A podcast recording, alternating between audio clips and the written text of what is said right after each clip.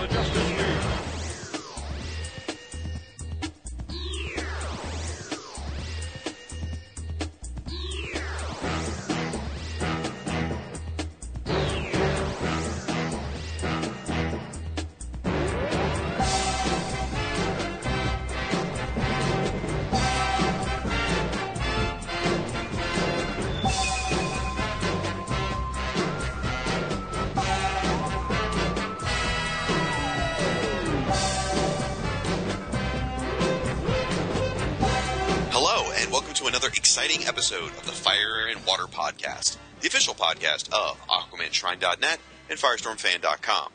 I'm one of your hosts, the irredeemable Shag from Firestorm Fan. Along with me, as always, is my co-host, the labyrinthine Rob Kelly from Aquaman Shrine. How you doing, buddy? I'm doing well, Shag. It is nice to have you back.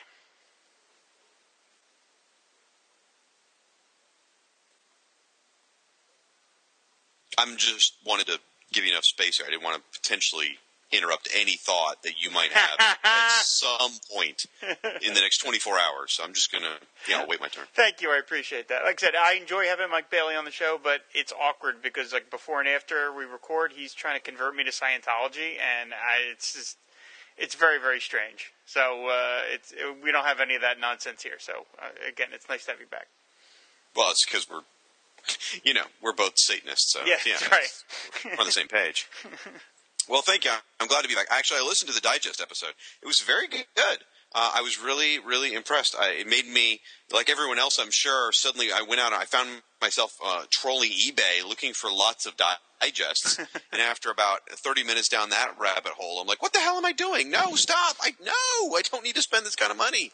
So, um, man, those things—they're just—there's something magical about holding those. Di- I busted out mine. You know, I, I bought one digest off the shelf honestly, and it was the last one. Right. It was the frig- it was the friggin' ambush bug one because I bought it because it had ambush bug and blue devil, and I'm like, oh, this is great. I'm like, this is so cool. And I read the, you know, I read the Mogo story, and I'm loving it. And then, then I read like the little letters column, like, thanks, no more of these. You suck. I'm like, son of a bitch. So, oh well. Anyway, um, in the meantime, why don't you? By the way, you know what you guys forgot to mention? Uh, as far as digest goes, Marvel actually has a really, really good digest program for like their Spider Girl comics and Power Pack and things like that. So if you still want digest and you want to share them with your younger children, Spider Girl, Power Pack, uh, Runaways, they all had digests. That's right, So- they did. And you know what? I've, a couple days after the show went up, uh, uh, I think it was Kyle Benning mentioned on the Firestorm fan that uh, on Firestorm fan that DC put out two digests last year of Superman Superman collections. I completely did not. I missed those entirely. I had no idea those existed. And so Well, they they were what? They've collected some. that's me interrupting you. Um, they've collected some of like the Justice League comics in digest form too. Well, they did that a bunch of years ago, but they, these just came out last year. These Superman ones, they were for DC's 75th anniversary for Superman. I just didn't know they existed. and They were on in stock trade, so I went and bought them because it's like, Ah. hey, they're- I, I, I, they would have been a perfect thing to end the show on, but I just was completely unaware of their existence. I was, I was like, what? So yeah, I hope they do it this year for Batman's 75th anniversary. What kind of Superman comics were they? They were think they're the animated series. Oh, cool. So yeah, they Neat. were. Yeah, I went and bought them both, I, and when I get them, I will give a report back to everybody of uh, how cool they are. I'm sure they're awesome. That's really cool. Speaking of in stock trades and cool things, Uh, folks, this episode of the Fire and Water Podcast is sponsored in part by InStockTrades.com. InStock Trades is your best online source for trades, hardcovers, and other collected editions, all for up to 45% off. That's insane. With free shipping for orders of $50 or more. Keeping with the spirit of um, this week's episode, which is about Aquaman and Firestorm, I am going to talk about Alpha Flight.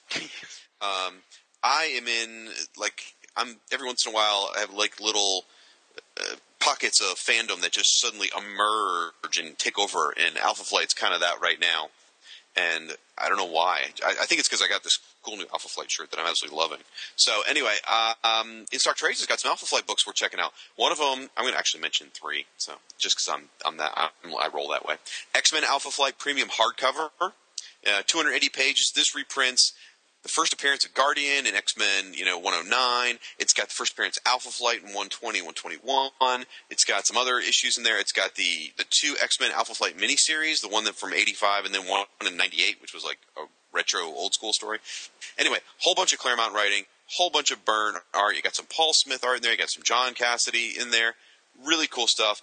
Normally retail because it's a hardcover. Normally retails for thirty four ninety nine. However, you get a forty five percent off right now for nineteen dollars and 24 cents. Pretty sweet deal if you want to see some Byrne drawing early Alpha Flight. And if you want more of that, you can get Alpha Flight Classics, Volume 2 and 3. They don't have Volume 1 out there right now. I don't get that. But anyway, you can get Volumes 2 and 3, which is fine because they're they totally rock. Volumes 2 and 3 are out there right now. This is going to get you issues um, 9 through 19 of Alpha Flight, and then uh, the next one would get you 20 through 29 of Alpha Flight. Pretty much the two thirds of John Byrne's run on Alpha Flight, which if you haven't read it, it's so freaking good. Guardian And go I- boom. Shh, spoilers. um, anyway, they they run. Uh, first one runs 296 pages. Next one runs 280 pages. Prices vary a bit. Uh, first one normally goes for 29.99. You can get it for sixteen dollars and forty nine cents. It's 45 percent off. Next one goes for 24.99. You can get it for thirteen dollars and 74 cents. You know what the hell? Order all three, and you're looking at a, close to about 50 bucks and something like 700 pages of comics of all Alpha Flight. You're going to get free shipping. It is the bomb. Do it. What you got? Much like you, uh, I have another non sequitur. I picked The Invaders. Uh, Whoa! That was a really fun book, and uh, it was basically, you know, it's the All Star Squadron before where Thomas went back over, went over to DC. Uh, mm, like Alpha Flight, Volume One is not available on InStock Trades. I don't know why, but there is Volume Two, which collects Invaders numbers ten through twenty-one and Annual Number One. Like I said, it was written by Roy Thomas. The art is mostly by Frank Robbins, and that was somebody who, as a kid, I couldn't stand and now I love. I look at him like stupid kid. His stuff's awesome. so the Invaders is like a you know super fun book for anyone who doesn't know. It's basically you know World War II Marvel superheroes. It's Captain America, the Human Torch, uh, Submariner, Spitfire, Union Jack, some other characters fighting Nazis. You can't beat it. Volume two is 240 pages. Cover is by Gil Kane. Normal price is 29.99. Inside trades is 16.49. Uh, total fun of superheroes kicking Nazi butt. Can't beat it. Love Nazis going down. The Ratsies. The Ratsies, Yep. Absolutely. So pick both those up, folks, or all those collections there. Um, and our thanks again to uh, In Stock Trades, your best online source for trades, hardcovers, and other collected editions, all for up to 45% off. Free shipping for orders of $50 or more. Don't forget that part because that is handy. All right. Folks, it is our review episode of the month where we're going to cover the current issue of Aquaman. We're also going to cover uh, our companion Firestorm Classic issue. And then we've got a little surprise wedged in the middle there too. I think, Rob. Right? Right. It's been a big couple of weeks for Aquaman. It's, uh, and it's not over. It's not next over. week. Not over. Yeah. All right. So without much more, um, Aquaman number twenty nine. You want to take it away, Mr. Kelly? I'll number 29. The title, the title of the story is Olympian by Jeff Parker, Paul Pelletier, and Sean Parsons. Uh, this will not take long because basically the whole issue is just a big fight uh, for the most part. But um, it, it kicks off with Aquaman realizing that someone has stole his trident, and he has made it himself for just leaving it lying around the house. Uh, uh, we then uh, catch up with Dr. Evans, which was the guy that was skull, uh, basically um, shadowing Aquaman the last couple of issues, and we see him just a couple of moments before what happened at the end of the last issue. So we're sort of picking up the story a couple of, a couple minutes earlier. He puts the trident into the uh, runestone. He opens up this portal, and all sorts of horrendous creatures come spilling out. They look like um, stuff you'd see out of like a H.P. Lovecraft book, and they just start tearing into people left and right. Uh, and, and they, the head one, her name is uh, I forget what her name is, Ciliana, I believe. Um, starts telling Dr. Evans that they are, in fact, not not Atlanteans, but they are these race of beings that the Atlanteans banished to this parallel dimension and, and kept there for all eternity because they were so nasty. And as all that hor- horrible stuff is going on, Mera has a meeting with the Atlantean Royal Council, sitting in for her husband, where she finds out that there is a, a giant algae bloom that was moving around. So much so that it, if it keeps happening, it could destroy all of ocean life. They're at a loss to explain it, but they do mention that all of the plant life on the Earth happened to happen to move together as if controlled or one giant sentient being. So yes, yeah, we have a little cameo there by another DC character. Anyway, then we cut back to the uh, fight. The monsters are just eating people and tearing them up. Aquaman then shows up, starts kicking ass. He gets in Evans's face. Starts talking about the, you know what the hell were you doing? You know that whole bit. And then um, Ciliana reveals that there's the number one being that has been stuck in this dimension that uh, they wanted to get loose, and that being just happens to be Hercules. Uh, Hercules, Her- Hercules, Hercules, Hercules, and it is the Hercules. We find out that Hercules himself was banished to this. Well, not banished to this dimension. He was basically sacrificed by the Atlanteans, stuck in this dimension, so he could help fight all these creatures. And uh, Hercules is mighty pissed. So we have about 10 pages of Aquaman and Hercules going toe to toe. The issue ends with Aquaman being hoisted up above Hercules' uh, head and then about to be chucked into the giant fiery lava pit. And that is the end of the issue. Short and sweet. That's worth mentioning. Now, the Hercules thing is a bit of a mystery throughout the issue. You're kind of wondering who, who he is. The reveal happens on that last page. Right. Now, I know Wonder Woman has been interacting with someone called the Olympian, hasn't she? Or maybe that was pre New 52. I, I just wondering, it's not the same character, I assume, right? I don't believe so, no. Okay. So, what do you think of this issue? Oh, I thought it was a lot of fun. I mean, listen, pretty much every issue that Parker has done since the go has been one long drag out fight, which is it's fun. It, I, you know, it's a nice kind of break after all the Sturm und Drang of the previous issues. It's nice to see Aquaman just rip, ripping into stuff and beating people up. Um, I mean, boy, Parker is really doing his best to to ramp up Aquaman's strength quotient in the DCU. I mean, here he is taking on Hercules, Yeah. the Hercules, and he is. I mean, he gets beaten up by Aquaman. He gets beaten up by Hercules by the end of the book, but he nevertheless fights him for a little bit. Yeah, he holds his own. He for a holds his own yeah. for a little while. I mean, good lord. I mean, even I wouldn't say Aquaman is that strong. I mean, I don't. Mhm. I don't put him in that league of Superman and Wonder Woman and stuff. So the fact that he can even survive a couple of punches between him and Hercules is, is amazing. Um, W- Speaking of which, when he comes flying in, like all super strength and punches that giant like pig thing, Mhm. Is is that the the Mera firing thing where she shoots him off like you know, we don't see the, that. fa- the fastball special? Yeah. but he's flying from really far away. Like in the the bottom of that one page, you see the little tiny. Yep. He's coming. it- That's why I was thinking maybe it was that thing. I hope it is. I, I, I hope they keep doing it. Uh, I really said this, this is a lot of fun. The whole issue is done by Paul Pelletier and Sean Parson, which is great. I love the monster designs. Uh, it is, like I said, it is good old fashioned nightmare fuel. These things they got one eye, and then there's like tentacles with with, with a mouth on it, and all sorts of horrible beasties. And you know, despite all the violence, and there is a lot of violence, it actually is somewhat subtle, I guess, because like you see in silhouette, like the monsters tearing these people into multiple pieces, but it's all done in silhouette, which I really enjoy, as opposed to seeing the blood and everything else. It's uh, it's horrible, but it's it's it's like I said, it's a little subtle. So I sort of Okay. enjoyed that. Uh, and you know, like I said, it's just it's it really is like out of the twenty page story, it's like ten pages of it is a fight. Yeah, And I'm glad Like- to see this Dr. Evans guy get his comeuppance because he's a he's, he's your typical you know jackass who's like, oh, I can just meddle with things I don't understand. It's, it's, yeah, you I can't do love the opening bit with the archaeological dig, where you know he's got the trident and they put it in. I, maybe it's again, maybe it's just my love of Blue Devil, but just that whole you know opening the the old ancient you know uh, tomb and things come out of it, and you know, you're using the camera to film. I love that kind of stuff. I just I love the opening. It's very you know not Raiders, but there's that sense of uncovering the past and it's still being volatile and da- dangerous. I like that kind of bit. Now I, ha- I have one uh, problem with the issue. It's more of a conceptual than really like a nitpick on a on some particular panel or whatever. I lo- love the I love the, the tomb. I love the demons. I love the fight. All that.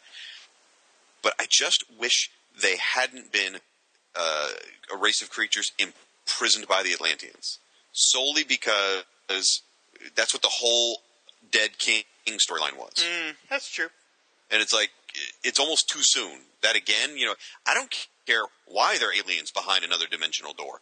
Whatever, fine, I'm cool with that. But the fact that the Atlanteans specifically put them in the prison, I'm like, oh, this isn't going to be a whole big just everything's Atlantean related from now on, is it? Yeah, That's that, my- no, that's my only nitpick. Yeah, that's true. I didn't think about that. I was, I, as I was writing the review for the Shrine that's going to run on Saturday, it occurred to me that I'm happy that that for right now Parker is just not doing Black Manta or Ocean Master. Uh, you know, like just give them a break. Give them a little, Yeah. you know, get some new villains in there. I mean, that is definitely something Johns is working on, is giving them some new villains. But it tends to be go back to Manta and Ocean Master, and that's true of almost anybody. I mean, you know, you're if you write Batman long enough, you're going to write a Joker story. But Mm-hmm. um, I, I'm just I'm just happy that he's fighting something else. That he's just he's Yeah. taking on some other sorts of creatures. Well, I hope like one or two of these kind of hang around. Like that one lizardy chick, the one who kept talking, would be good.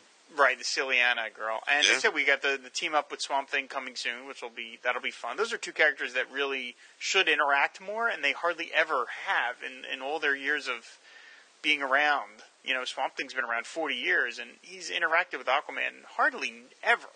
I hope they hate each other. Why? Why would they hate each other? I, I don't know that they should, but it just rather than buddy buddy team up, it, it's it's kind of nice to see two characters who work together but don't get along. All right, I can see that. I can see that. Not not. I don't mean I want. I don't want them necessarily to fight, but I'm just saying I like it when two, two characters like Superman and Batman during post crisis would work together, but they never really got along. You know, things like that. Uh, um, I do love when Swamp Thing shows up in that one panel, and you get the if you've read Swamp Thing 27 and 28, you know what happened. You know that. Um, as stupid as that is, like some people probably read that and go, "Ugh, I have to go buy another comic." I read that as like so fun. That Yeah, incorporate yeah. what's happening in the other world, uh, other comics. Like my, one of my favorite examples, and I've probably used this before, is I used to read West Coast Avengers when I was a kid when it first came out, and there's like a page in one of the issues where the heroes are flying around L.A. helping people because it's snowing in L.A. And all they say is to find out why it's snowing, read Thor number 262 or something like that. and it's like, I thought that was so cool. like, wow, something's happening in another book and it's actually affecting a different book. That's great. so, Yeah, it was fun. It's a lighthearted kind of thing, and I, I did enjoy that. Um, the thing from last issue that I missed, which was like that Evans stole the Trident, which just completely went over my head last month. Yeah. Uh, and part of the reason it, I think it went over my head is because I just couldn't believe it, like retroactively. I'm like, that's so stupid. I can't. Look, Aquaman's leaving it. What does he leave the Trident laying around on the kitchen counter? You know, like with his mail and his Netflix videos. I mean, what the hell? Right. But at least in the very opening page, he's bemoaning how stupid he was to just leave it lying around. So at least Parker thought to give him a kind of like, oh, I can't believe I did. You know, like Yeah. he's admitting it is incredibly stupid. Another nice little tag is the very first word of page one Yeah. is Aquaman yelling outrageous. Which, it rage. It's even, it's even hyphenated in such a way to be outrageous. Yeah, I thought that was like okay, cute, very very cute. You know, he he has been dropping in those Easter eggs uh, here and there, and so you know he's clearly a student of the character, which is that's a lot of fun. Can I just say, Mera looks sexy in that Flash Jam she looks great. Yeah. She looks great. The off the shoulder thing, fantastic. Yeah, yeah, yeah. And I, I kind Now, of by the way, yes. go. No, you go ahead. I liked how he. Uh, I, like how he's Parker has lightened her up a bit too. I mean, she used to kind of talk very seriously and regally, uh, and I like she's a little more lighthearted here. You know, uh, where, where she shows up at the the royal meeting and she says Arthur can't be here and it's an emergency. As his partner, I am authorized to stand in to speak for him. I looked it up and everything. Like I, I like that. That's mostly to entertain herself, but I think Yeah. that's that's a lot of fun. It's kind of interesting the way she flies in and has like that little cocoon of water around her. Yes, I didn't know exactly what that was. I guess it's like a membrane that they. Oh, because the- the room the is room not filled is- with water. The room is air filled, so I'm guessing it's it's the membrane that keeps the water out. That's exactly what it is. And did you notice the little scientist lady, her costume? It looks a little like Tempest. Or, or a, a pink version of, yeah, Aquaman's camo suit, yeah. Yeah, right. yeah. Okay. Yeah, well, Oh, which all, all, all comes anyway. from the same Right. stem, yeah. Yeah, I like it. I like it. I thought that was nice. Yeah, it's it's it's a, it's a really fun book right now. Mm-hmm. You know, it really is. It's just it's goofy and ridiculous, and it's kind of what I wanted. You know, I mean, like I said, I thought Johns' run, as good as it was, kind of got bogged down at the end, and so I like Parker's lighting it up. Which, uh, you know, that that's great. I was describing to somebody the other day because he was talking about how comics have to change and evolve, or otherwise they'll lose the audience, or something. and- and the pros and cons of doing that. And I use this as an example of saying, you know what? Actually, I love Aquaman right now because it is just a standard Aquaman story. If you were to lift Aquaman out of the Silver Age, he's king of Atlantis, having adventures with Mera, fighting bad guys. You lift Aquaman out of nowadays, same basic template. I'm fine with that. I don't care that it's you know if they had told the same sort of adventures for 40 years, fine as long as they're entertaining. You know, and it's not a repeat of what it was the month before. Fine with me. So, um, you re- referenced earlier about how when we went back to the scene with the doctor, how we went back in time and saw him redo what he did last scene, last Yeah. issue. I don't think it's actually what happened. I think he started the process last time and then stopped it and then called in all the press because Hmm. he talks about he talks about here. Someone says he wanted to show off, and then the demon said, "Ah, he's back. I thought we would be free earlier." And then he says, "Mortals, uh, they need an Well, audience." need to have an audience. Oh, yeah, you're. Uh, damn it! I missed another thing. Oh my god, my reading comprehension skills are just deteriorating as I get older. I think you have, I think you have a blind spot for this guy. could be. Yeah. So, I, I enjoyed the issue. Very pleased with it. You know, I, again, I had that one nitpick, but that's really just an overall. I hope the plot doesn't, you know, overall isn't going to be that way every month. But uh, loved it. Really enjoyed it. Looking for. I'm really excited about the Swamp Thing team up. Yes, yeah, uh, that uh, that ought to be a lot of fun. That I'm very happy to hear that they're going to do. And I think it's crossing over both books. Mm, okay. I think it's Aquaman and Swamp Thing. So, yeah, I'm. I'm sort of making a general assumption, and maybe I shouldn't be, that this Hercules thing's going to wrap up next month. It's not like a six issue story. I hope not. I haven't looked in previews, so I don't know. I don't believe so, but uh, yeah, I don't know either. Yeah, I, we don't need another six month. There's nothing wrong with two month stories. Nothing wrong with them. Um, oh, wait, no, you have to bring those to me. I'm on a podcast. No, then I'll take them. My wife, ladies and gentlemen, just so you know, those at home, I am being hand delivered hot piping chocolate chip cookies that just came out of the oven. I have the greatest wife ever. So, Did you bring it Woohoo! up? Bring it up for the rest of us? uh, sorry, nerds, uh, they're mine, and I'm not sharing. Hot dog. You can talk for a while now. Go ahead. Wow. Okay. Well, let's keep going then. Uh, yes, the other book uh, which came out last week was Batman. It's Batman. And, it's technically Batman and Robin number twenty nine, but for this month it's called Batman and Aquaman number twenty nine. Uh, this story is called The Hunt for Robin, which is part of a larger story. It's by Peter J. Tomasi. Patrick Gleason returning to Aquaman after 10 years.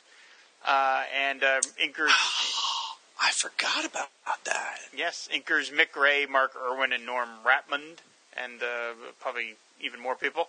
Uh, this is part of a the Dallas Kelly cheerleaders gave cap on that whole bit. Um, this is part of a larger story, which is uh, Batman trying to retrieve the body of his dead son. Fun, uh, but it's but it's it's an it's a one and done installment, and that in this instance, uh, Batman is tracking. Uh, he's following Ghul to this island, which is deep, deep, deep in the sea, uh, way out in the way out in the ocean. And while he is, as he's getting close to the island, uh, he is met by Aquaman, who is also in this area because he is he heard um, some telepathic summons from like the death throes of some whales. So he's investigating. Yes, thank you. So they decide, so they decide to team up, and of course, uh, the they're met by a bunch of Raish's uh, goons, and they fight their way through that. They make their way to the beach. They fight through even more of these sort of creatures that Raish has been Race, Ra- I forget how al I keep saying Ray. Um, has been putting together all these little Animen type guys. We see the distress signals come from a bunch of dead whales, and a really very disturbing page of all these dead whales with their innards ripped out, and it's really Hey, you're gonna put me off my cookie. Don't do that. Oh, I, oh I'm sorry. Um, it's really quite horrible. But anyway, they make it in, uh, and then they well they split up. Aquaman takes on the uh, the goon guys. Batman goes into the um, head the uh, little HQ that he's built on the island to find Ra's al Ghul. Uh, Ra's six a bunch of Animen, and I keep calling them Animen. I don't think they're not technically that, but a bunch of these monster guys on them, and they all have the face of Batman's son, Damian. they're all like they all have that DNA, which is really pretty horrible. Aquaman comes in and helps out. Uh, he's figured out that because these creatures have like uh, whale DNA in them, he can telepathically speak to them and order them, and he orders them all to go jump into the ocean. And uh, summons a giant uh, sperm whale, I believe, to go eat a bunch of them, which is uh, really fun. Meanwhile, Batman continues to hunt Ra's down. Ra's steals the body of Damian and his mother. They jump into one of the. They jump into a jet and take off. Batman thinks nothing of climbing onto the jet and punching his way through the glass, even though they're like two miles straight up. Ra's uh, dumps Batman off. He's about to go splat onto the ocean when Aquaman jumps up and saves him. Uh, and then Aquaman says, uh, "We didn't get to hear Ra's scream for what he did with your son and those whales." And then Batman says, "Don't worry, he will when I catch up to him." Then they split up, and we find out that Ra's is on his way to Paradise Island, which of course is Batman's cue to bring in Diana Prince, aka Wonder Woman, help him out. And that is the next issue, which is going to be presumably Batman and Wonder Woman number thirty. Um, this, as much as I liked the Sean Parsons uh, issue of Aquaman, I like this one even more. I thought this was, uh, other than the really dark, grim part with the whole stolen corpses and the dead whales, this reminded me of a Bob Haney story. I mean, Bob Haney. I mean, well, I mean, Bob Haney did this in Brave and the Bold, which was a longer arc story that featured different team ups throughout the, the couple of months. I think it ran like four or five months. This storyline about um, an old relative of Batman's or whatever, and there was an issue that involved Aquaman as part of that plot. So it's like it's a larger story, but it's also a self-contained story, which I really enjoyed. And you know, artwork-wise, I you can't beat Patrick Gleason. I thought Patrick Gleason did a tremendous job on Aquaman back when he was drawing the book, and that that run was over much too soon. And if anything, I think his work has gotten even better. Um, I- I think it's a beautiful looking book, and there are some trem- tremendous sequences here. There's one of that's wordless. It's just Bat- it's an entire page with no sound effects, no dialogue of Batman just breaking into races. Race. I keep it's so hard. Can't I have a problem saying that? Ghouls uh, HQ and just beating up a bunch of goons, which is really well done. Uh, Aquaman gets to really show off his muscle. Uh, it's a it's a really sharp comic. I really thoroughly enjoyed it. Um, overall, I enjoyed it. I thought it was fun. I agree with you. I love the the uh, idea of a larger story, and each issue is a different team up. That's pretty cool. I've been sort of from a distance watching it through these months because this is issue twenty nine. I want to say Damian died in like number eighteen, maybe or nineteen. So Yeah, a while dead- back. Yeah. He's been- been dead for like ten months now, which is pretty impressive. Um, in comic books, especially being Ra's al Ghul's grandson. I mean, come on, we all knew. It's just once he died, it's like okay, start the resurrection clock. How long's it going to take? yeah. So, um, which actually, that's one of my questions in this is I'm not sure why Batman. Obviously, Batman wants the body of his son back, but like he know Ra's has it, so he knows what Ra's is going to try and do. So I would be like, yeah, I'm going to wait it out. You know, I'll go and get him once Ra's is done because he knows it's going to work. It worked for Jason Todd. You know, why not let him resurrect Damian? But that didn't turn out well, though. It worked out better than him being a corpse. Well, no, but he he's gonna he he's afraid that he's gonna come back like like his grandfather. He doesn't want that. Yeah, I guess You're not meant to come back to life, basically. If you're using True. if you're using a vat of chemicals to bring your dead body back to life, that's not a good thing. I agree, but again, in the long run, it did work out for Jason. He's a good guy again, right? Oh, is I have no idea. I Well, he has his don't. own book. Oh, Red is that- is that Hood and the Outsiders, Oh, was, is that what that? Okay, okay. or Red Hood and the Outlaws. with uh, Arsenal and Starfire? Yeah. I've- yeah, I don't. Okay, it's I don't know. Anyway, um, I am not as big a fan as of Patrick Gleason on this book as you are. I do like Patrick Gleason's stuff. Like, I, for me, I think the place where he excels is not necessarily in people, but in monsters and weird-looking things. Like his monsters in here are, are exceptional looking, and his whales and all that are just unbelievable. He's got great panel design too. But I just like where I thought he really uh, knocked things out of the park was when he was on Green Lantern Corps, and he could just draw aliens constantly. I mean, those issues of Green Lantern Corps he did, in fact, with Tomasi, were unbelievably good. They were astonishingly good. So that's where I would prefer to see him. That's my comfort zone for him. However, you know, I will, like I said, I will say there are certain things in this book that look beautiful. That one whole splash page of the whale jumping out of the, the ocean at an angle is gorgeous. So, um, again, fun story. Enjoyed it. Um, probably not going to get any more of the Batman stuff. I just don't have a Batman bone left in me. But uh, yeah, I'm glad I read it. I like the idea of uh, this continued story featuring different characters every month. I actually am tempted to keep getting the book after this. I have to say, I really am sort of like, oh, I'm kind of interested in seeing where this goes. And I love. I said, I you know, I know you heard what you just said, but I really do love Gleason stuff. I, I agree. There's a there's a coldness to his artwork that uh, I don't think is perfect for everybody. You know, like I don't want to see him draw, you know, Sugar and Spike or Captain Carrot or something. But but there is like he would do a great horror comic. You know, I Oh, think yeah. he would do Oh, yeah, really absolutely. great. But I like how he draws Aquaman, and um, we're going to be running an interview with Patrick on the Shrine uh, shortly. And one of the things I asked him about is that, like, when he first drew Aquaman back 10 years ago, when he was doing it, when Will Pfeifer was writing it, he gave Aquaman almost a Spockian kind of visage. Very pointy face, almost pointy ears, much more alien looking than he ever had. And he still has it here, but he's dialed it back a little. And I sort of like that. But Aquaman's profile, he looks like a shark in some ways. It's it's not entirely the way it looks like everybody else's face, and I really like that. I, I kind of like that he's yeah, I see what you mean. Yeah. he's kind of got that look to him. Um, I, I that, that that image of the whales is is upsetting to me because I, and this is just a complaint I have about modern comics, where it's like so much of it involves like death and and and a lot of really very intense violence. Like to me, the Aquaman that I knew would not would continue to hunt after Ra's after this. He would not let mm-hmm. Batman take it on. He would be like, "Oh, Batman, you handle it." He would be like, "I'm going to rip Raish's arms out of his sockets for what Yes. he did to these whales." But plot wise, they had to get rid of him after this month, so he sort of lets it up. But it's that image of the whales being uh, not being murdered, already have been murdered, is so upsetting to me that I almost wish I hadn't seen it. And I just that's just like a, a modern thing where it's just modern superhero comics have to feature that level of violence. I think because they just feel like the stakes aren't high enough. Uh, that I could have lived without that, but that's just me being an old fuddy duddy. I'd like to clarify for the people at home that haven't read this.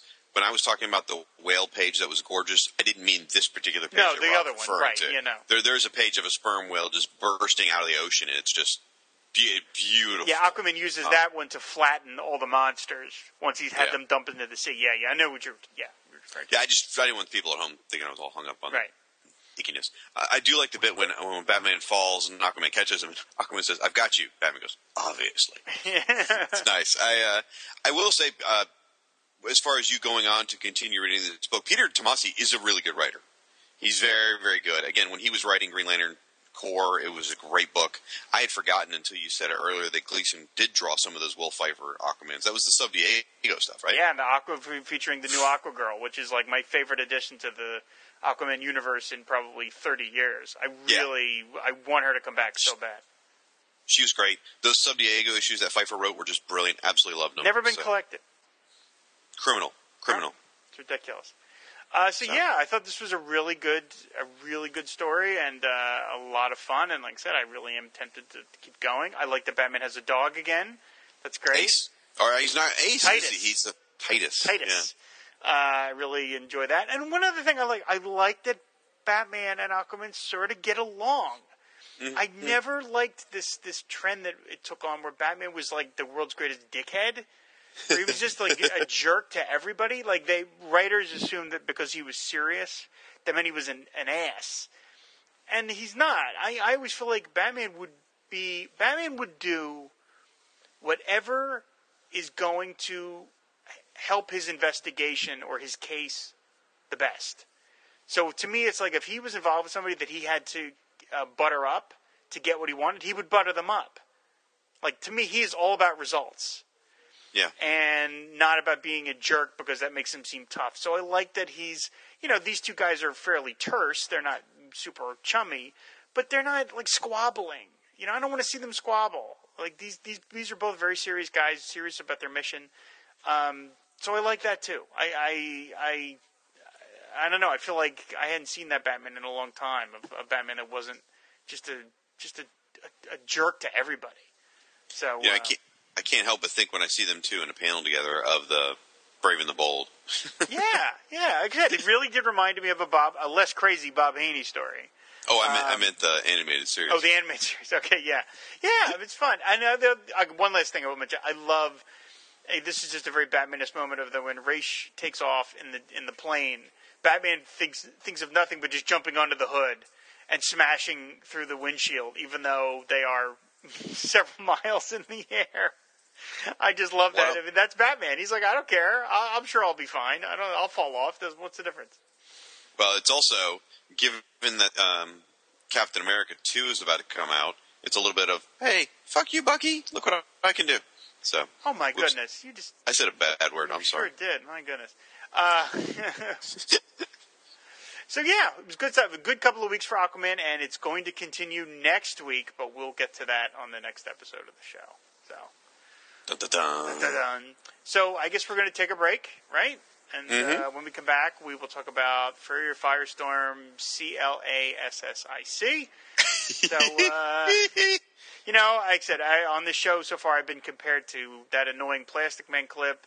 I've been compared to Yoda and Kyle Gass. So uh, there's there's no there's nothing else you can do to me. It's going to make me feel any worse. So uh, enjoy, come back from the break, and we'll talk about Firestorm. Yeah, yeah, yeah, play it. Come on. Yeah, play it loud. Play it loud. And now it's time to sit back and enjoy the Two True Freaks Internet Radio Broadcast. illogic, foolish emotions, a constant irritant. And fire out, freak! Two! belong in a circus. right next to the dog-faced boy. I have come here to chew bubblegum and kick ass. And I'm all out of bubblegum.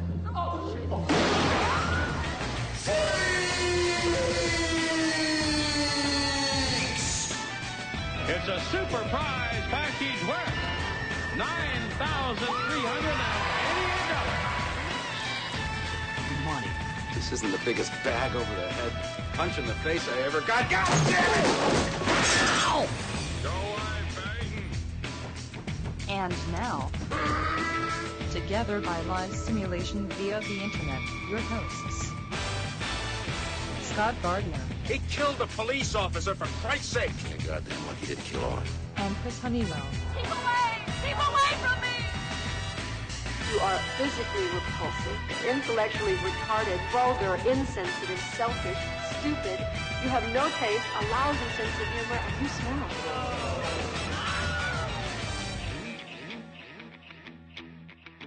So you're looking at me? Yeah, because she thought you're some kind of freak. Now come on, let's God, go. she likes me, eh? No way. Shut up, you freak! Surely you're a shoe. I say shut up! It's a madhouse!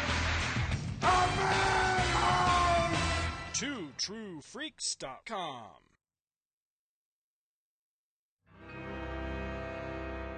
The dawn of an age. The founding of a family. You know we haven't done enough research into the effects of cosmic rays. We've got to take that chance. Conditions are right tonight. Let's go. They're penetrating the ship. Our shielding isn't strong enough. I feel like I'm burning up. Too heavy. Can't move. Too heavy. We're all alive. I feel so strange. You're fading away. I can't see you at all anymore. Look what's happened to you. You're changing. Oh, Reed, not you too. What happened to me? To all of us. I can fly. We gotta use that power to help mankind, right? And so was born the Fantastic Four. For soon the mole man will have the entire world in his power. I am the mightiest living mortal on earth, and now mankind shall feel that might. The Fantastic Four. Little do they dream they're the palms in the hands of Doctor Doom. The Human Torch will be the puppet master's next victim. You Earthlings can't change the way I can. That means I'm the most powerful person on Earth. I've been expecting you, for I am the thinker. I vow never to return, my lord, until the Fantastic Four are no more, and the planet Earth is no more. You're in the presence of the awesome Rama-Tut, King of Kings, Master of Men, and Lord of the Seven Suns. Fool, you're just a muscular freak, but I'm the Hulk. Stop! You must not enter the castle of Diablo. My journey has ended. This planet shall sustain until it has been drained of all elemental life. So speaks Galactus. Flame on! It's clobbering time! The Fantastic Four from the very beginning. Witness the origins of a legend. The Fantasticast. ffcast.libsyn.com. All right. Enough of this water business. Time for some fire, baby. We are covering the fury of Firestorm, the Nuclear Man, number nine, classic. Come on, you can say it. I'm just I'm laughing at the idea that you're sick of water, and then this cover is full of water. Oh, there's some irony here. Okay, so the cover is a Pat Broderick, Dick Giordano jam, and uh, the, the tagline above the logo says "Typhoon: The Living Storm versus the Fury of Firestorm, the Nuclear Man." And, and on the cover, rain is flooding down in, into Manhattan. It looks like it's probably Times Square, and Firestorm is standing there, looks very defeated. He's he, he's sort of slumped. His head is down. The wind and rain actually blowing his hair down and in front of him. There's a tagline here says, "The baby, the rain must fall," and there's signs in the background. But it the the cover by itself tells a story. Like I think this is one of the more powerful covers they've done. In that you see here, Firestorm has lost. Manhattan is flooded, and he feels like he's he's he's sort of giving up. And it's just a really powerful cover. I've always really really like this one. In fact, I featured it in Firestorm Fan recently because we had a bunch of rain, and um, I couldn't help but think about this this amazing amazing cover. I'm intrigued by the Patsy Cola sign. And me, the Sanyo, Say, Sayo sign in the background that looks like a stop sign, but it just says Sayo. I don't know what that is. Yeah, I'm not exactly sure what, what's going on here. I think that building that is to Firestorm's, uh, well, to his right, it's Yeah. supposed to be, I think, the Flatiron Building, because that's how the Flatiron Building looks in New York, which is not in Times Square and also doesn't feature signs like that, but I, I don't know. Well, I thought it was, you know, th- there's that one angle you look at Times Square on New Year's Eve where they've got those giant, usually it's like a Sony or Columbia sign or whoever owns that. Because you see there's the, there's the ticker tape Right, going along right, this is PCC. So that's why I was thinking it was Times Square, that ticker tape thing that runs the, the stock exchange. I, yeah, I think you're right, because the, yeah, the Flatiron Building does not have a ticker tape or anything like that. So you're probably right, yeah. And Times Square was a lot different back in 1982. So. Yeah, a lot more porn. All right, folks. This does have a cover date of February 1983, but you know when you get in your DeLorean, don't set it for 83, folks. You're, it's a trick. You're going to need to set it for November 4th, 1982. That's when this sucker hit the stands. Thanks to Mike's Amazing World of DC Comics for uh, sharing that date. What's so funny? Won't you feel like a fool having gone back in time only to discover you can't get the issue of Firestorm you were hoping for? Exactly. You'd be like, damn it. You'd have to pick up a hyena issue. So you'd be like, ah, it's like What a stupid use of this technology. Why did I bother? And then you go back to your normal time and smash the machine. I know. By the way, I specifically said DeLorean instead of Wayback Machine because Peabody's out in theaters right now. So you know, or maybe it's on, maybe it's on Netflix already. I don't know. Whatever. I don't keep up with it. So, all right. Inside, Gerry Conway, writer editor, Jerome Moore back as guest penciler this issue, Rodin Rodriguez, inker slash embellisher, Adam Kubert as letterer, uh, as you always say every month, whatever happened to that guy, Tom Zuki Zukio, I don't even know how to say that, colorist, and created by Gerry Conway and Al Milgrom. Ding! Um, I've asked you this before, and it's been a while, so I'm going to ask you again because I really I don't listen to what you say. Inker embellisher, help me out here. Um, okay, I mean it's it's embellisher. I think is a term to suggest that the inker is doing a little more of the drawing uh, than just an inker would be. Um, I think it's Okay. it's it's. I don't know if there's any sort of more money involved, whether it's like like a, a technical term, like we have to call him that. I think it's more of a gesture of respect and acknowledgement that Rodin, in this case, Rodin Rodriguez is doing a little more of the lifting than your typical inker would be doing. Okay, and that makes sense. What, what we talked about last episode was Jerome Moore, also known as Jerome K. Moore later. Uh, this is actually his second full length comic he's ever drawn. Right here, the the, the first full length comic was last issue. This is his second one. He's only 18 years old at this point. He's a kid, and it's quite possible that you know the deadlines kind of snuck up on him, and so he wasn't able to pull the pencils together as tight as he had the last time. So maybe that, that's what it was. Wasn't he didn't Rodin Rodriguez didn't get the same credit last month? Mm, I don't remember. I'd have to go back and look. I don't know. I, thought that he did, but even if he didn't, I would bet that that was planned from the beginning. Uh, That Jerome Moore was like, let you know, he as you said, he was 18, which is staggering to me. I think about what my assignments looked like at the Kubert School when I was 18, and here's this guy drawing a comic book that's going to be printed. Um, I, I would bet that that, that that was the plan all along was to give to give Rodin a little more. Uh, you know, a little more for him to do to, to help smooth out. First of all, you know, visually make it look like the book had looked, uh, and also just to give you know Jerome a little more of a. He was inexperienced. To give him a little more of a break. Yeah, we, talked about that last time how on model everyone was, and they continue through this issue for the most part being very on model, and we kind of think that's probably Rodin pulling some of that definitely.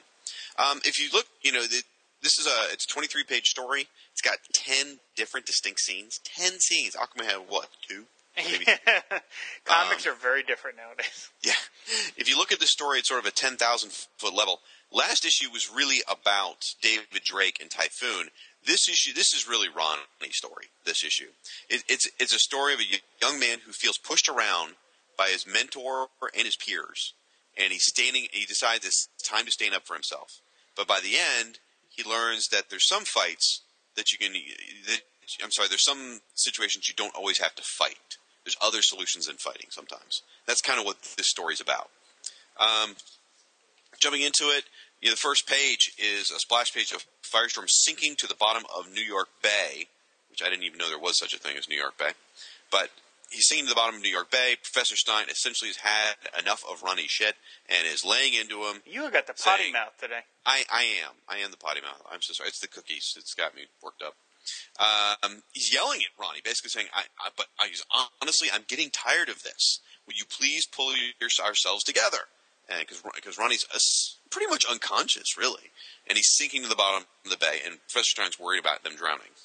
Uh, um, so while Firestorm spends some time on the bottom of the bay, kind of pulling his wits together and having a conversation with Professor Stein before he realizes he's uh, suffocating and drowning, Typhoon is up above, trashing New Manhattan and searching for Ronnie. I'm not not Ronnie, sorry, searching for Professor Stein. Eventually, uh, Ronnie and Ronnie and the professor have some arguments. In fact, the, the professor is really hard on Ronnie. They they come up. I'm sorry. They come up above the surface. They rush to Concordance, which is the research center where Professor Stein works. Ronnie creates a giant umbrella to block some of the rain because Manhattan is literally flooding. It's there's so much rain coming down. So he tries to take some of the brunt off of Concordance because it's really taken a beating. Then, he tries to evaporate a bunch of the water. Unfortunately, it creates a whole bunch of steam, which creates more difficulties. Cars are crashing into each other because they can't see because of the steam. That's when the professor lays into Ronnie. I'm sorry about that. It's so twice in six pages, professor's just chewing Ronnie out. Ronnie has had enough at this point, loses it, uh, and just expends a ton of energy. And I don't know quite how that works, but apparently that dissipates storms. Who knew? You know, so this big explosive moment uh, puts out a bunch of energy. He he doesn't care anymore. He says, "I'll stop the rain if it kills me." So in doing this, it causes him and Ronnie to split.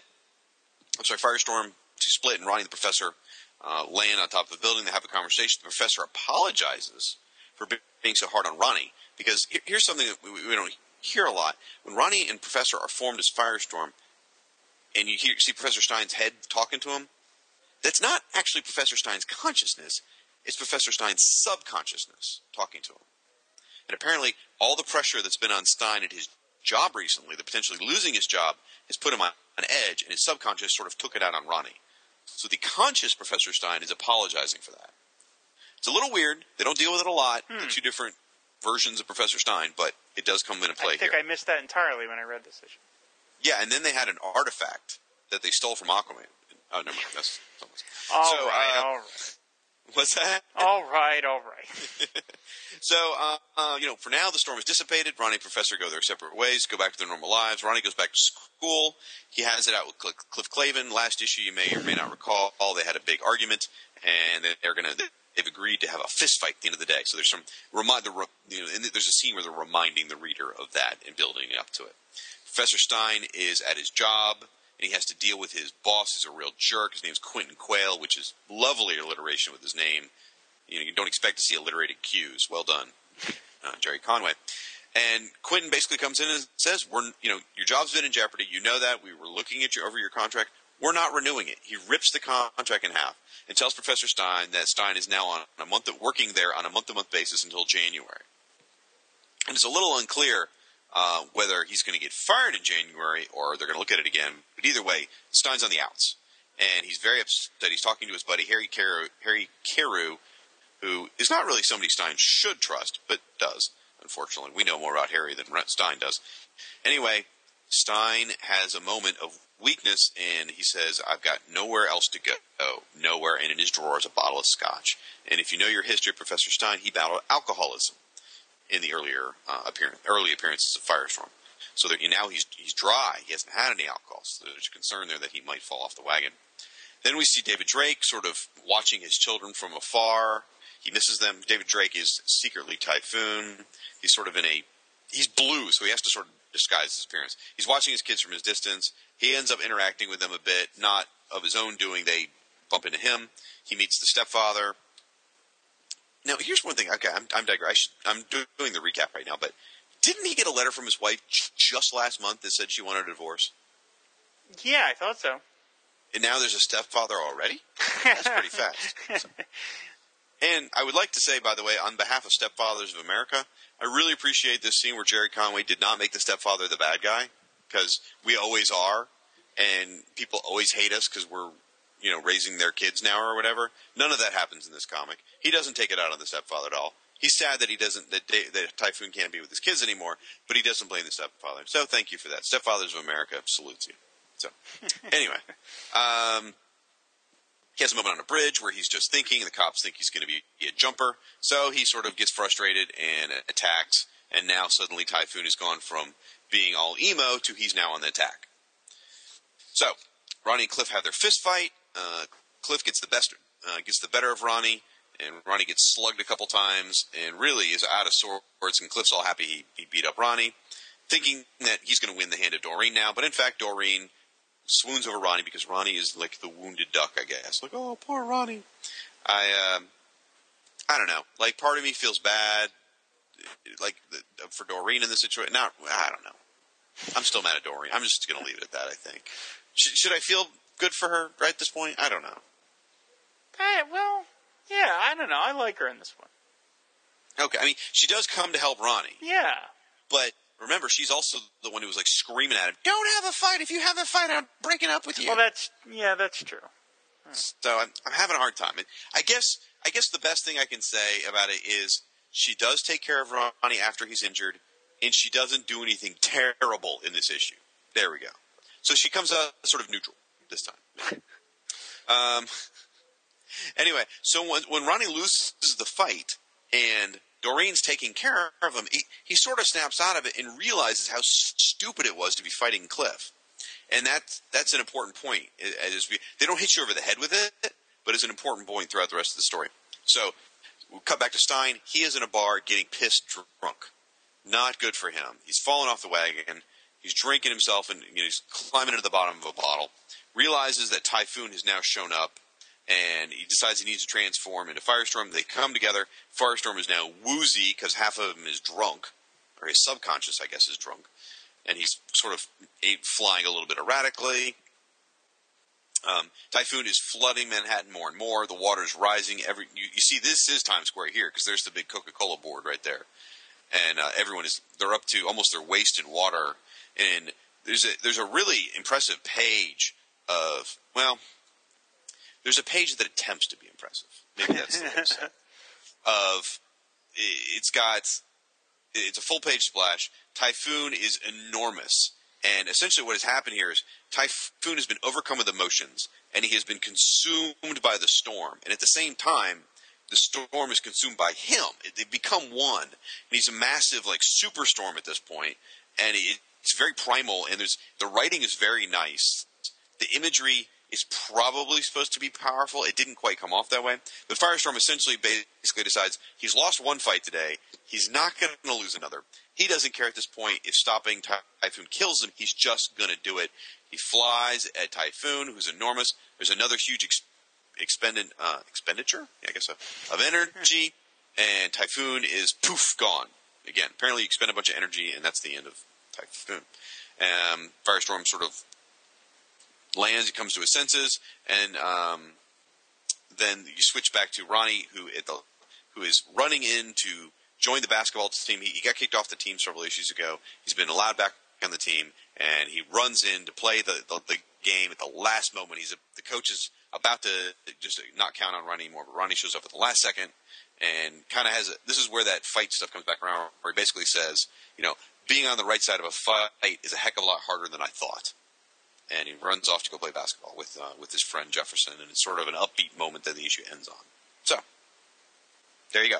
That's a long. That's a recap. Um, a couple different things. Oh, what did you think of the issue? Um, I liked it. I didn't. I didn't like it as much as the other ones to this point. Yeah.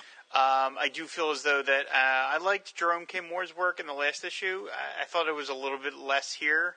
Uh, you pointed that out that a couple of times. I really did like the the panel of them exploding, where he explodes into Typhoon on page twenty, with Mhm.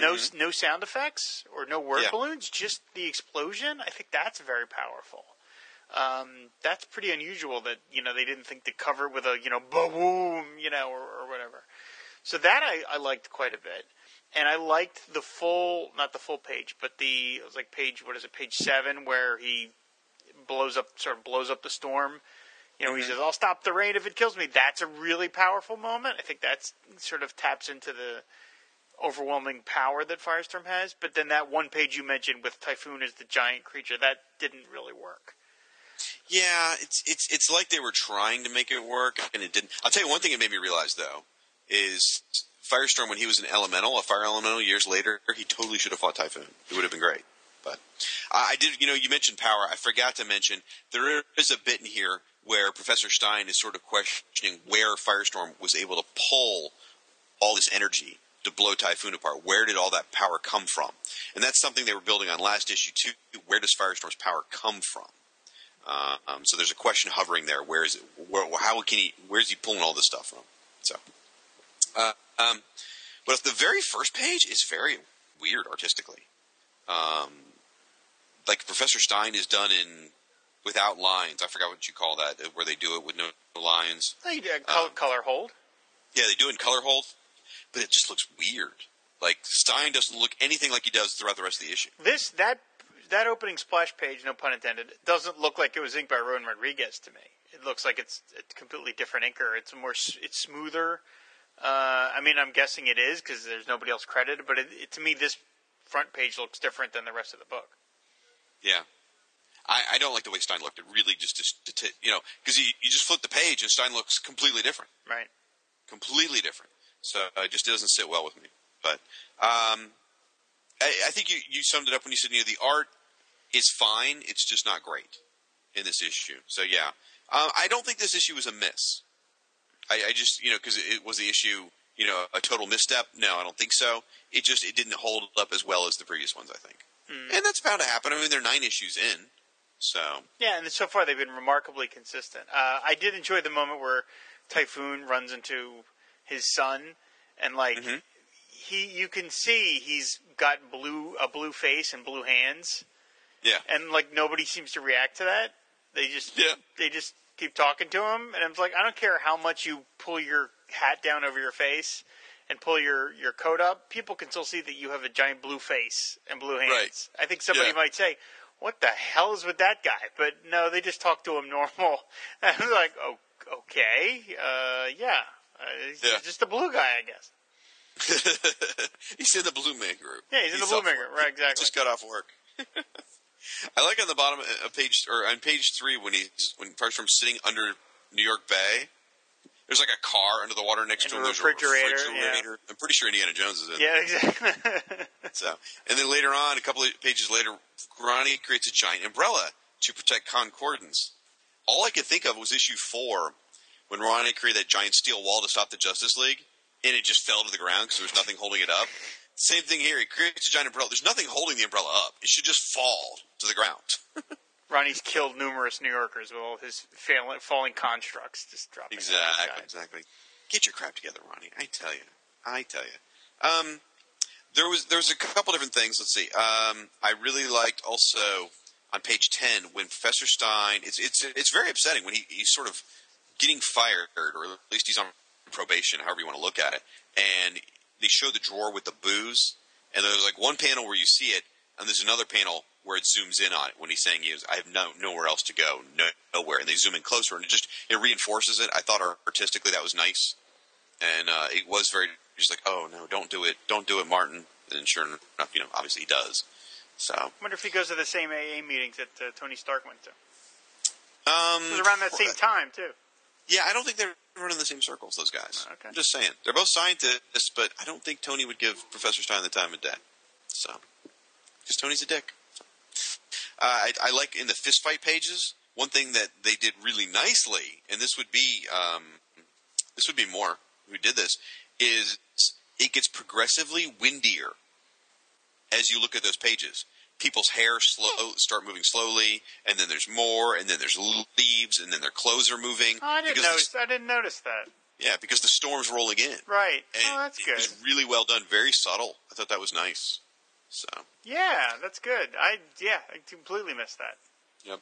And then the flooding of New York, the flooding of Times Square is just kind of like scary. Now, you guys lived through this um, a couple of years ago. I, uh, what was the name of that one? Storm? Hurricane Sandy. Sandy. That was it. Yeah. I mean, you guys lived through it, so I mean, you can you probably relate to it a little better than me. But just it, it's frightening. Being having gone to Times Square, seeing this, thinking, "Oh my God, what would that be like?" It is weird seeing parts of you know what you would consider sort of modern society draped in two two feet of water. That is really pretty pretty intense. And um, they did some really, and you know, just final thing. There's a lot of great segments with rain. It's as stupid as it sounds. Putting lines on every single panel representing rain, and having to figure out which line should go in front of a face and which should go behind a face, and not distract too much. It, it, there's there's a skill to that, deciding which pieces to do, and it, I think they did a very nice job.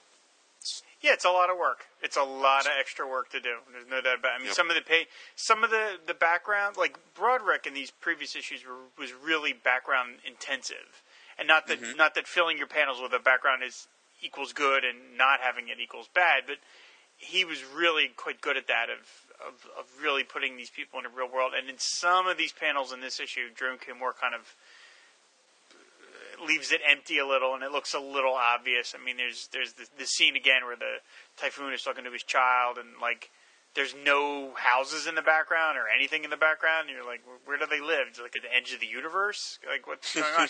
but then conversely, like on page 18, which we maybe will post on the Tumblr, like is full of detail of, of the firestorm dealing with the wind and all the people running in Times Square, and so you know it, it it's it wasn't like you. I wasn't uh, thinking he was like cheesing it out or anything like that. It's just some pages are just more intense than others. Yeah, well, it may have been what Rodin had time to do too. I'm not sure. Could be, could be.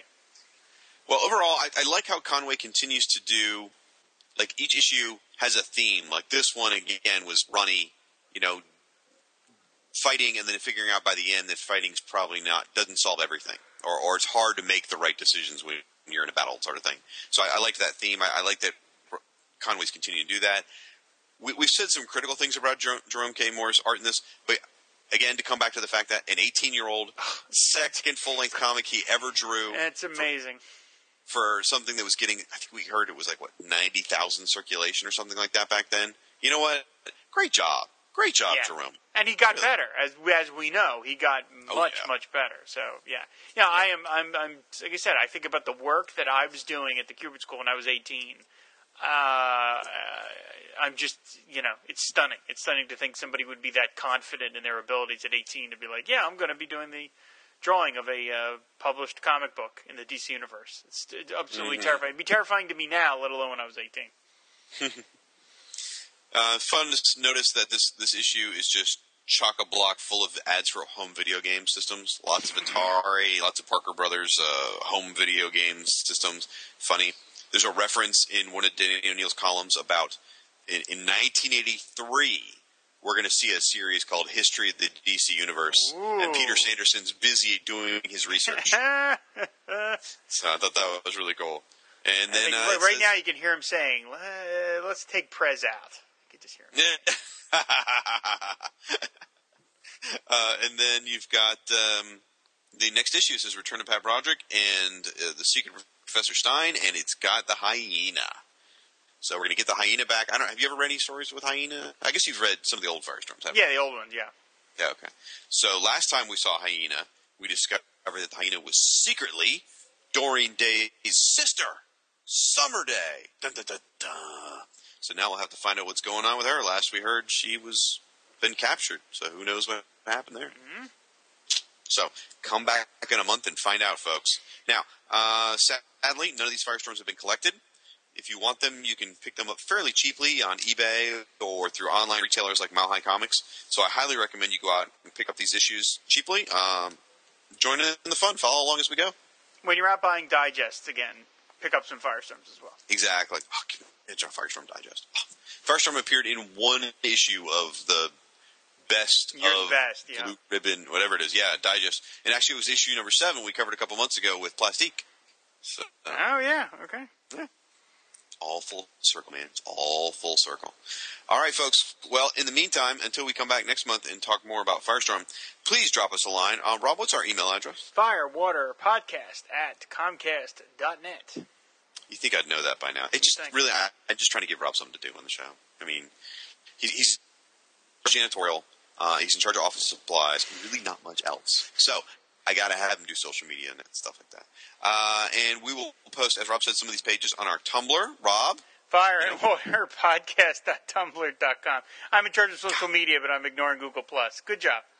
he's, he's doing such a good job. We're so we're so proud of him. You know, he's he's such a he's such a good egg. Anyway, uh, you can find Rob over at AquamanShrine.net. You can find him on Facebook and Twitter. You can find me at FirestormFan.com. You can also find me under the same handle at Facebook, Twitter, Tumblr, Google Plus, and Instagram. And um, until next time, folks, I guess that's it. So fan the flame and ride the wave. Bye.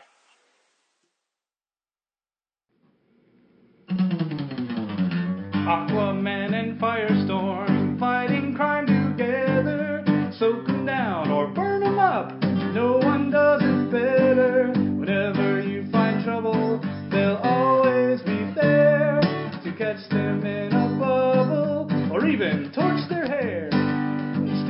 truth and justice in sea, on land, and air. Firestorm and Aquaman, they make a super pair. Aquaman and Firestorm, super friends forever. Yeah! Break, America. Okay, is it time to bake a Nestle Toll House cookie? Break so warm and rich and chewy. Chocolate's heaven to me. America's favorite cookie. Break. Toll House cookies. Warm, fresh, and oozing with chocolate. You can only bake them with Nestle Toll House morsels in the original recipe. Isn't it time to bake the only cookie that makes? I'm busy. America's favorite